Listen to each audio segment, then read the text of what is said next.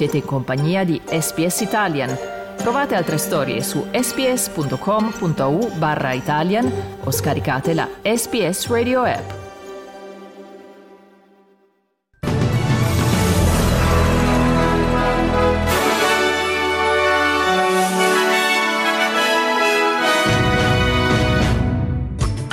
Medio Oriente, raid israeliani su Rafah, liberati due ostaggi nelle mani di Hamas.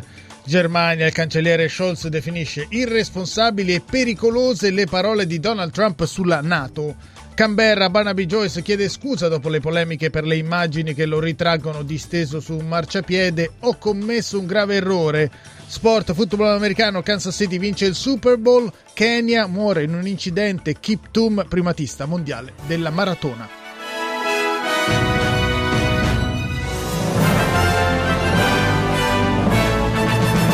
Buongiorno da Dario Castaldo con il notiziario di radio SBS di martedì 13 febbraio 2024 che apriamo dal Medio Oriente dove poco fa il comando militare di Tel Aviv ha annunciato di aver liberato due degli ostaggi israeliani sequestrati il 7 ottobre scorso.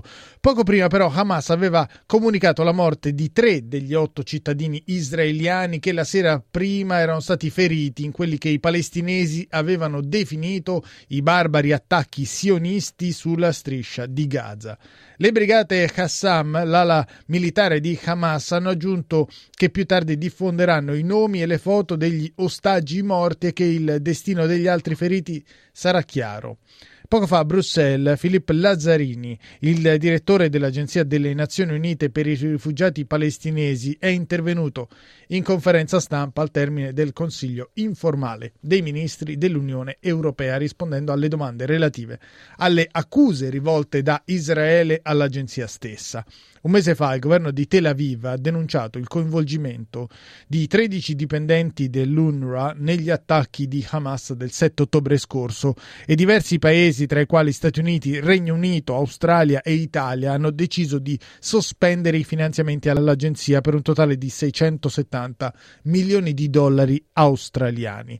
La scorsa settimana poi lo Stato ebraico ha dichiarato di aver trovato dei tunnel di Hamas sotto la sede dell'agenzia a Gaza City e nelle ore scorse le forze di difesa israeliane hanno accompagnato alcuni reporter stranieri sotto la sede dell'agenzia per mostrare loro un centro operativo di Hamas apparentemente collegato alla rete elettrica e internet dell'UNRWA stessa. Rispondendo alle domande dei giornalisti, Lazzarini ha detto di non aver alcuna intenzione di dimettersi per poi aggiungere l'accusa rivolta all'agenzia è così seria che richiede azioni immediate che sono state effettivamente prese, non solo il licenziamento dei dipendenti coinvolti, ma un'indagine interna diretta da New York. E chiedo che le autorità israeliane cooperino con l'indagine per fornire le prove alle loro accuse.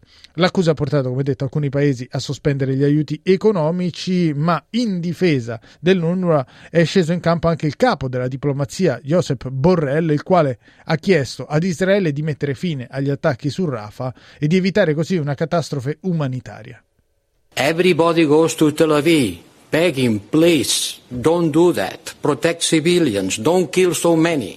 How many is too many? Which is the standard? But Netanyahu doesn't listen to anyone. They are going to evacuate. Where? To the moon? Where are they going to evacuate these people? So if the international community believes that this is a slaughter, that too many people are being killed, maybe they have to think about the provision of arms. In questo contesto, Josep Borrell ha quindi detto agli Stati Uniti che l'unico modo per ridurre i morti a Gaza è smettere di consegnare armi ad Israele, mentre sulle richieste da parte del premier israeliano Netanyahu di evacuare Gaza, Borrell ha replicato polemicamente dove sulla Luna nella giornata appena trascorsa poi Israele ha negato l'ingresso nel paese a Francesca Albanese, l'inviata del Consiglio dei diritti umani delle Nazioni Unite. La decisione, ha fatto sapere il Ministero degli Esteri, è dovuta ad un suo messaggio sul social X. Dopo che il presidente francese Emmanuel Macron aveva definito gli attacchi di Hamas del 7 ottobre scorso il più grande massacro antisemita del nostro secolo, Francesca Albanese aveva replicato il più grande massacro antisemita del nostro secolo. No, Emmanuel Macron, le vittime del 7 ottobre non sono state uccise a causa del loro ebraismo, ma in reazione all'oppressione di Israele. La Francia e la comunità internazionale non hanno fatto nulla per impedirlo. I miei omaggi alle vittime. Questo è il contenuto del messaggio di Francesca Albanese su X, il ministro degli esteri israeliano Israel Katz, appena diffusa la notizia del diniego ha definito queste parole profondamente preoccupanti e ha chiesto al segretario generale delle Nazioni Unite Antonio Guterres di destituire immediatamente Francesca Albanese dal ruolo di inviata del Consiglio dei diritti umani dell'ONU per il Medio Oriente. Rimaniamo all'estero perché è polemica per le affermazioni di Donald Trump che durante un comizio elettorale in South Carolina ha dichiarato che i membri della Nato non dovrebbero garantire la protezione alle nazioni che non contribuiscono economicamente e che la Russia dovrebbe attaccare i paesi dell'Alleanza Atlantica che non sono in regola con i pagamenti. Affermazioni che secondo il cancelliere tedesco Olaf Scholz sminuiscono l'impegno della Nato alla difesa collettiva dei suoi Stati membri. Sono irresponsabili e pericolose da parte di chiunque provengano e giocano soltanto a favore della Russia, ha detto il leader tedesco. Durante il comizio elettorale Trump ha affermato che se vincerà le elezioni presidenziali e tornerà alla Casa Bianca, gli Stati Uniti non garantiranno aiuti militari alle nazioni membre della Nato, le cui spese per la difesa non raggiungono l'obiettivo del 2% del PIL. Su questo punto Scholz si è detto sicuro che si tratti di pura propaganda elettorale. I'm absolutely sure that NATO is of essence for the United States, for Canada, for the European countries, and we cooperated so long since World War II, and this is really something which is a good alliance for the future. We stick to it. The President of the United States sticks to it, and I'm sure the American people will do so 不好 Veniamo alla politica interna e al caso di Barnaby Joyce, l'ex vice primo ministro che mercoledì scorso è stato immortalato mentre era disteso su un marciapiede di Canberra. Di fronte ad un video poi diffuso nella giornata di venerdì nel quale è emerso che eh, l'ex leader dei Nationals farfugliava frasi incomprensibili al telefono proprio mentre era sdraiato sull'asfalto, il primo ministro Anthony Albanese e il leader liberale Peter Dutton hanno chiesto spiegazioni. Il diretto interessato ieri è intervenuto al programma Sunrise su Channel 7, ha ammesso di aver commesso un grave errore anche a causa di un mix di farmaci e alcol e ha chiesto pubblicamente scusa. Uh, look, I'm uh, obviously, uh, you know, I'm... I made a big mistake. Uh, there's no excuse for it. There's a reason. And, um, you know, this a, a very eventful walk home, wasn't it? So, anyway, that's, uh, um, you know, I should have followed the. Uh, I'm on a prescription uh, drug, and they say certain things may happen to you if you drink, and they were absolutely 100% right. They did. Sulla vicenda è poi tornato il suo successore alla guida dei Nations, ovvero David Littleproud, il quale ha ammesso pubblicamente che Barnaby Joyce non ha avuto una condotta irreprensibile in linea con il suo ruolo e con il suo mandato, ma ha assicurato all'esponente del suo partito il massimo sostegno sul piano umano. We've got to understand that this isn't normal behaviour and behaviour that even he uh, expects and accepts. Uh, it's, but there are extenuating circumstances, some of which he's made public, some he hasn't, and I, and I need to respect that. Uh, an error of judgment, but it, there are circumstances surrounding it, and obviously we'll work with Barnaby to make sure that he's got all the support that he needs.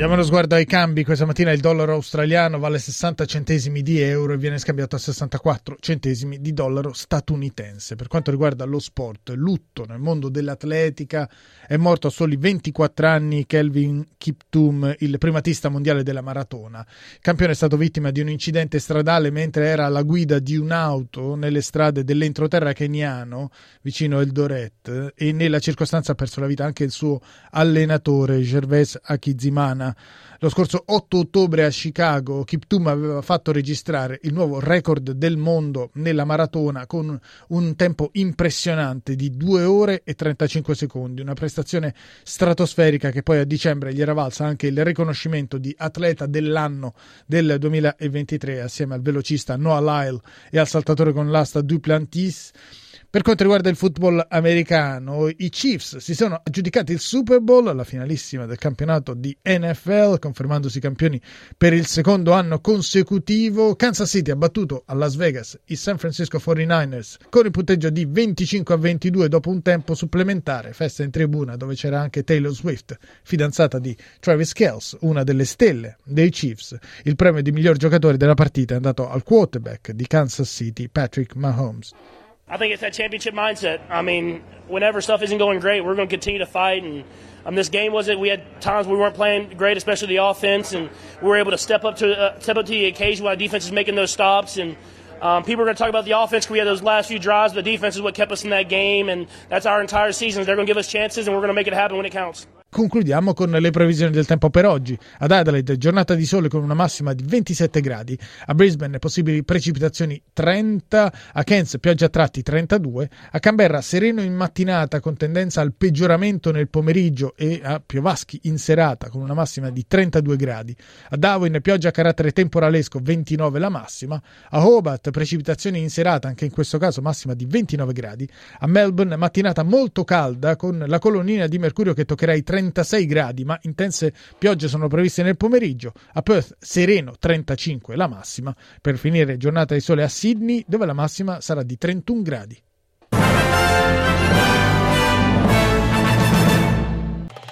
Volete ascoltare altre storie come questa? Potete trovarle su Apple Podcasts, Google Podcasts, Spotify o ovunque scarichiate i vostri podcast.